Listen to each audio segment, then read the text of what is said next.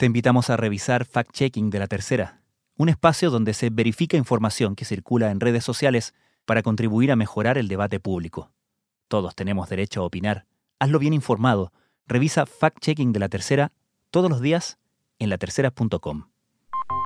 Lo que estamos entregando hoy día con este cambio metodológico es una fotografía actualizada no quedó muy claro lo que pasa con los fallecidos esta jornada. Usted dice son solo 19. Nos hemos encontrado en el registro civil con un número significativo de personas que con los nuevos criterios uno dice a lo mejor estas personas puede que hayan fallecido por COVID y es por eso que los agregamos. Una fotografía actualizada de fallecimientos, pero de fallecimientos de acuerdo a la fecha de fallecimiento. De fallecimiento.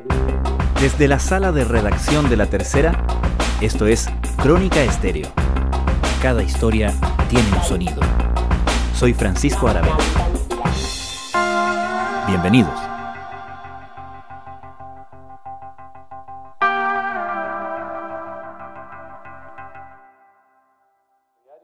de la situación del coronavirus en Chile, reiterando uno de los aspectos quizás más sensibles de esta epidemia, que es cómo hacemos la trazabilidad de las personas que lamentablemente han fallecido por esta enfermedad. Para ello, me gustaría reiterar nuestra intervención de ayer, donde mencionamos que estamos construyendo un nuevo sistema de información. Fue el mismo gobierno en el reporte diario de ayer el que se preocupó de aclarar que el bajo número de fallecidos reportados no reflejaba la realidad, sino que correspondía a la nueva metodología en el conteo se trata de un ajuste que comienza a considerar la fecha de inscripción de cada fallecimiento en el registro civil. El nuevo cambio de procedimiento a la hora de contar llega en momentos en que el gobierno ha debido enfrentar múltiples críticas a su manejo de la información en medio de la pandemia. Y llega días después de reconocer la validez de los cuestionamientos e incluso adoptar algunas de las correcciones hechas por espacio público el centro de estudios que se ha posicionado como el más preciso y fundamentado en sus reparos a las cifras oficiales. Esa base de datos hacemos un cruce. ¿Cómo debemos entender la nueva metodología de conteo del gobierno? ¿Quiénes son y qué plantean Espacio Público y su director Eduardo Engel? Lo primero que hay que decir es que los estamos contando de manera distinta de como los veníamos contando hasta hace un par de semanas, lo cual explica también por qué hay tanta confusión en términos de qué significa cada situación. Sebastián Rivas es editor de La Tercera. Cuando nosotros comenzamos con el conteo de casos, era quien daba positivo en un examen, el denominado PSR, y esa persona era positivo. No había muchas dudas, no había más márgenes en la medida en que la pandemia se empieza a expandir, se empieza a considerar también que no solamente son las personas que te dan ese PCR positivo y que están sintomáticos, sino que también son aquellos que aparecen sin sintomatología de la enfermedad, que representan alrededor de un 10% más de todos los casos y hoy día lo que tenemos es ese agrupado. La estrategia chilena se descontroló en el último mes. Entre el 1 de mayo y el 1 de junio, los casos aumentaron más de 500% y los decesos pasaron de 234 a más de 1100 en el país de 18 millones de habitantes. El epicentro de la pandemia es la capital Santiago, donde viven unos 7 millones de habitantes en cuarentena total desde el 15 de mayo los casos que están confirmados con PCR positivo, sean con síntomas o sean sin síntomas. Y en el caso de los muertos, tiene que ver primero con cambios en las denominaciones internacionales y también con ajustes internos en la medida de que tú tienes que reconocer después de un cierto tiempo que probablemente hubo un, lo que se denomina un subreporte, es decir, que se contaron menos personas inicialmente como fallecidas por el COVID-19 o con COVID-19 que las que efectivamente eran. En el caso chileno, inicialmente se consideraba fallecido a quien tenía un test PCR positivo que garantizaba en el fondo que esa persona tenía la enfermedad. ¿Cuál es el tema? Que ese registro a veces está subestimado por diferentes factores. El más evidente y el más rápido es que a veces hay una persona que fallece y que tú solamente ahí le tomas el test. Entonces hay un tiempo de demora en términos de que ese fallecimiento se confirme como un fallecimiento de alguien que tenía la enfermedad. Y además, tú eventualmente puedes morir por otra causa directa, pero tener la enfermedad, digamos. Efectivamente, tenemos varias razones para considerar que algunas personas comunicadas preliminarmente como fallecidas por causa COVID en realidad no lo eran y en esto estamos siguiendo el eh, documento de abril de la Organización Mundial de la Salud donde señala que, por ejemplo, un paciente que independiente que tenga una infección concomitante por COVID eh, sufre un accidente de tránsito y producto del accidente del tránsito fallece, esa persona no se debe considerar un fallecimiento asociado a COVID. Entonces, la forma en que se reporta eso en una base de datos te puede llevar a tener un cambio muy grande a la hora de considerar a alguien como fallecido por COVID-19 o fallecido por otra causa. ¿A qué se refiere la última modificación que anunció el gobierno en su criterio? La modificación junta dos cambios. En un primer cambio tiene que ver con el criterio de quién es fallecido por COVID-19, que el gobierno ahora lo que hace es buscar a todas las personas que en el certificado de defunción aparezcan vinculadas a COVID-19, coronavirus, SARS-CoV-2, cualquiera de esas denominaciones. El gobierno está haciendo un barrido para que si alguien puso eso en el certificado, sin importar si tú tienes un PCR positivo o no, se te contabilice como fallecidos. Pero al mismo tiempo, el gobierno también cambia la fuente desde donde está sacando los datos para estimar los fallecimientos. Hasta el domingo pasado tenía un reporte del Ministerio de Salud con datos del Ministerio de Salud, que el Ministerio revisaba los certificados de defunciones médicos y a partir de eso iba ordenando la cantidad de fallecidos que se reportaban por día. A partir del domingo, la fuente de datos pasa a ser el registro civil y las inscripciones del registro civil. Esto se logra mediante un cruce de aquellos inscritos en el registro civil en cualquiera de las causales, excluyendo aquellos que fallecen por otras causas, por ejemplo, traumas, accidentes, infartos, lamentablemente también suicidios. Porque se presume que ese instrumento puede ser un poco más completo en términos de que tú puedes buscar diferentes factores y si en uno de esos está el COVID-19, lo vas a poder incluir. Ahora, eso tiene un problema.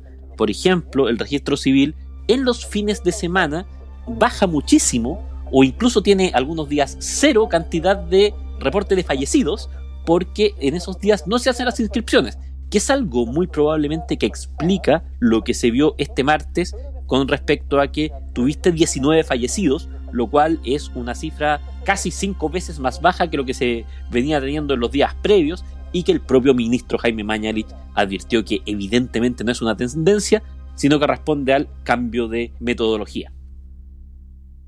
¿Qué lectura se ha hecho de que el ministro de Ciencias haya sido quien haya salido a los puntos de prensa a explicar estos cambios en la metodología. A ver, la lectura más evidente es que el gobierno se vio un poco forzado a hacer este cambio, porque empezaron a aparecer muchas informaciones que apuntaban a algo que ha ocurrido en otros países del mundo con esta pandemia, que es el denominado exceso de muertos.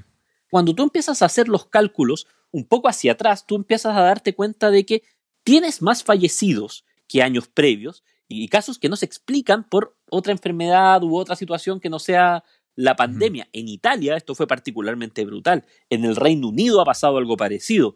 En Chile hubo en particular una institución que es Espacio Público que empezó a levantar este tema, una ONG, y que el miércoles pasado hace un reporte donde establece que en una metodología de comparación de los datos hacia atrás, ellos estiman que alrededor de 712 defunciones eh, no se explican, son en exceso tanto de los fallecimientos promedio de un año normal como de los fallecimientos que estaban reportados por COVID-19. El primero que en este exceso de muertes no se explican. Hay dos causas, y las dos causas tienen consecuencias políticas sanitarias. Claro. La primera es que no se están contabilizando gente que muere de COVID. Y eso tiene por consecuencia de que al no contabilizar a esas personas, no se toman las medidas sanitarias para prevenir que una persona que muere de COVID siga contagiando a personas que, que están vivas. Ante esa situación, ya el ministro Jaime Mañalich había señalado el lunes previo que probablemente se iba a hacer en algún minuto un ajuste retroactivo a partir también de que en los días previos había salido, por ejemplo, un reportaje de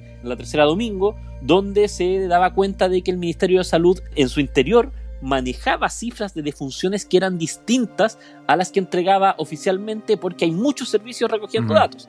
Esa situación hace que con esa presión tú te veas obligado también a reforzar el mensaje y reforzar al mensajero. En el fondo, el hecho de que haya aparecido Andrés Cub, ministro de Ciencias, en esta situación, también te habla de un intento por recuperar la credibilidad en una cifra que, de nuevo, explicar el cambio es complejo y donde también quieres recuperar esa cierta credibilidad hacia adelante en lo que se presume que van a ser los días más complejos de la pandemia. Para continuar con el reporte diario por coronavirus, el día de hoy se encuentran 1.577 personas hospitalizadas en las unidades de cuidados intensivos de nuestro país, de las cuales 1.325 se encuentran con apoyo de ventilación mecánica y 364 de estas se encuentran en estado crítico. Hablemos de espacio público, porque de todas las voces críticas que han eh, surgido a lo largo del manejo de esta pandemia, críticas con el manejo del gobierno de la crisis, la de espacio público ha sido probablemente la más argumentada, la más sólida en términos de datos, pero también la más efectiva, ¿no? De hecho, el gobierno explícitamente ha reconocido no solamente la validez de las críticas que le ha hecho espacio público, sino también ha hecho suyo algunas o todas sus críticas.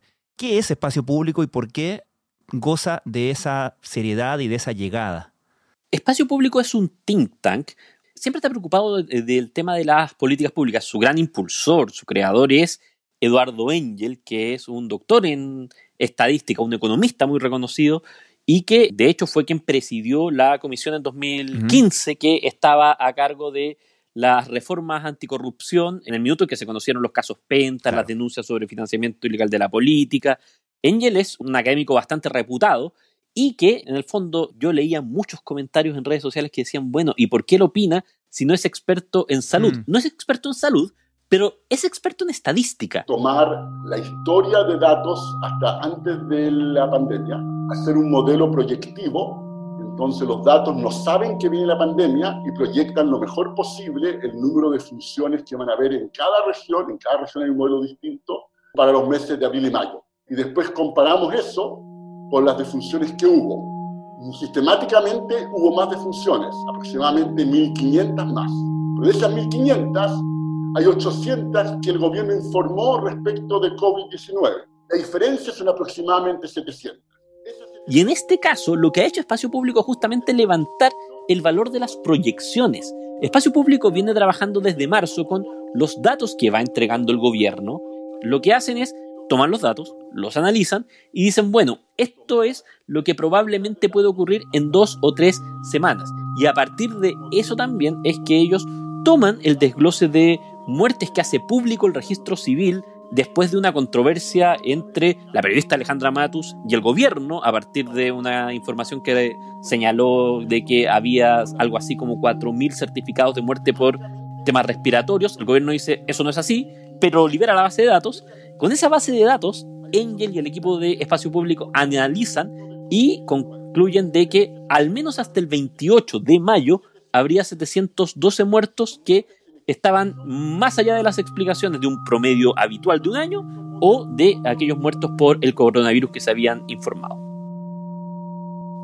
Una de las críticas que se ha hecho tanto de espacio público como de otras eh, instancias es que justamente los datos que ha liberado o ha ido liberando el gobierno para realizar estos análisis independientes han sido escasos.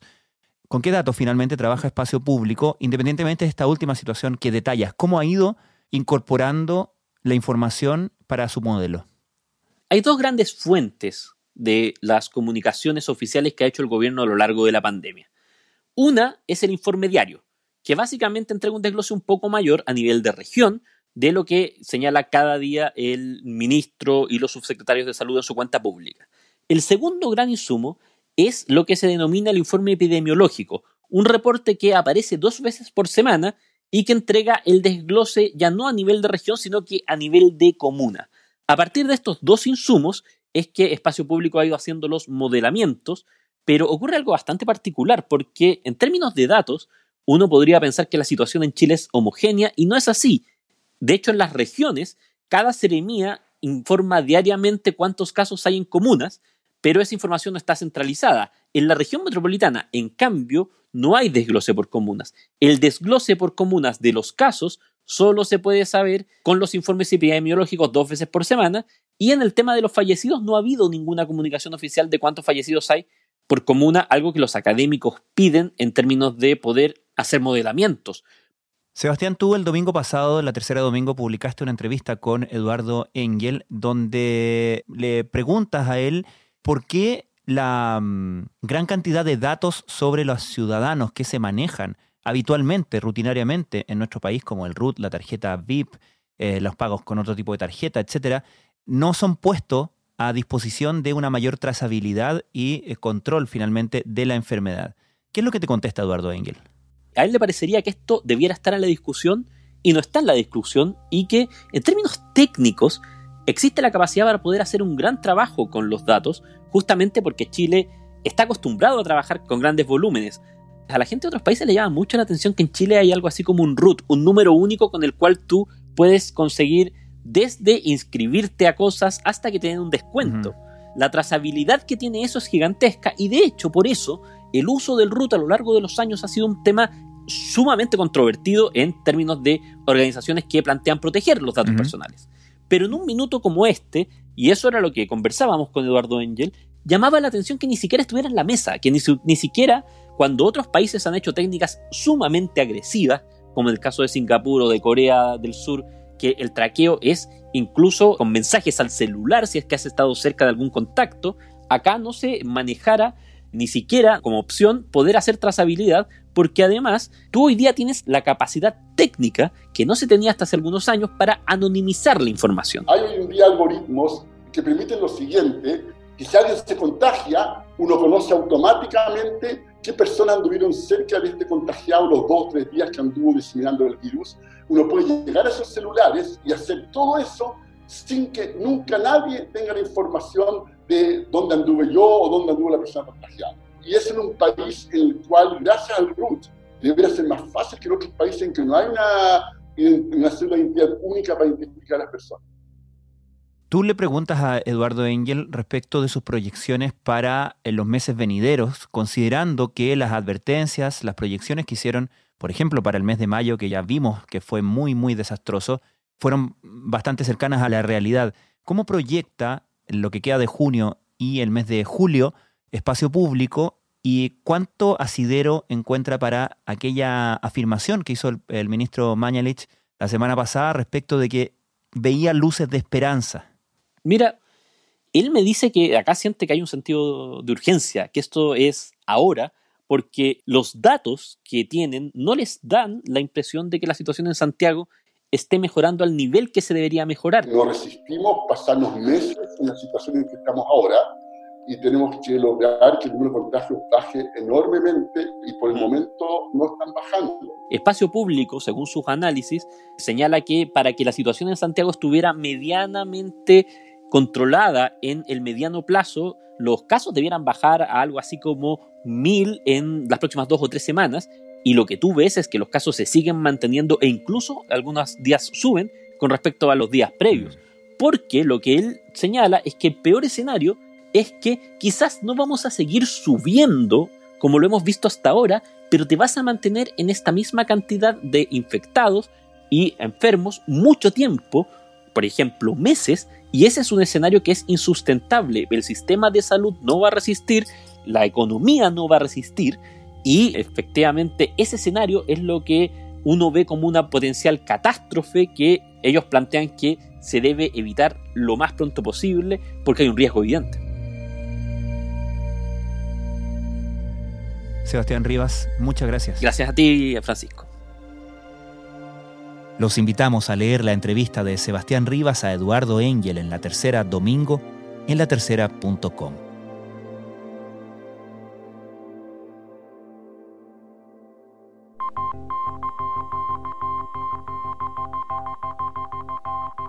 Crónica Estéreo es un podcast de La Tercera. La producción es de Rodrigo Álvarez y Melisa Morales, y la edición de quien les habla, Francisco Aravena. La postproducción de audio es de Michel Poblete. Nuestro tema principal es Hawaiian Silky de Sola Rosa, gentileza de Way Up Records. Nos encontramos pronto en una nueva edición de Crónica Estéreo. Les recordamos que todos nuestros episodios están disponibles en latercera.com slash podcast, así como en Spotify, Apple Podcasts, Google Podcasts y donde sea que escuchen sus podcasts.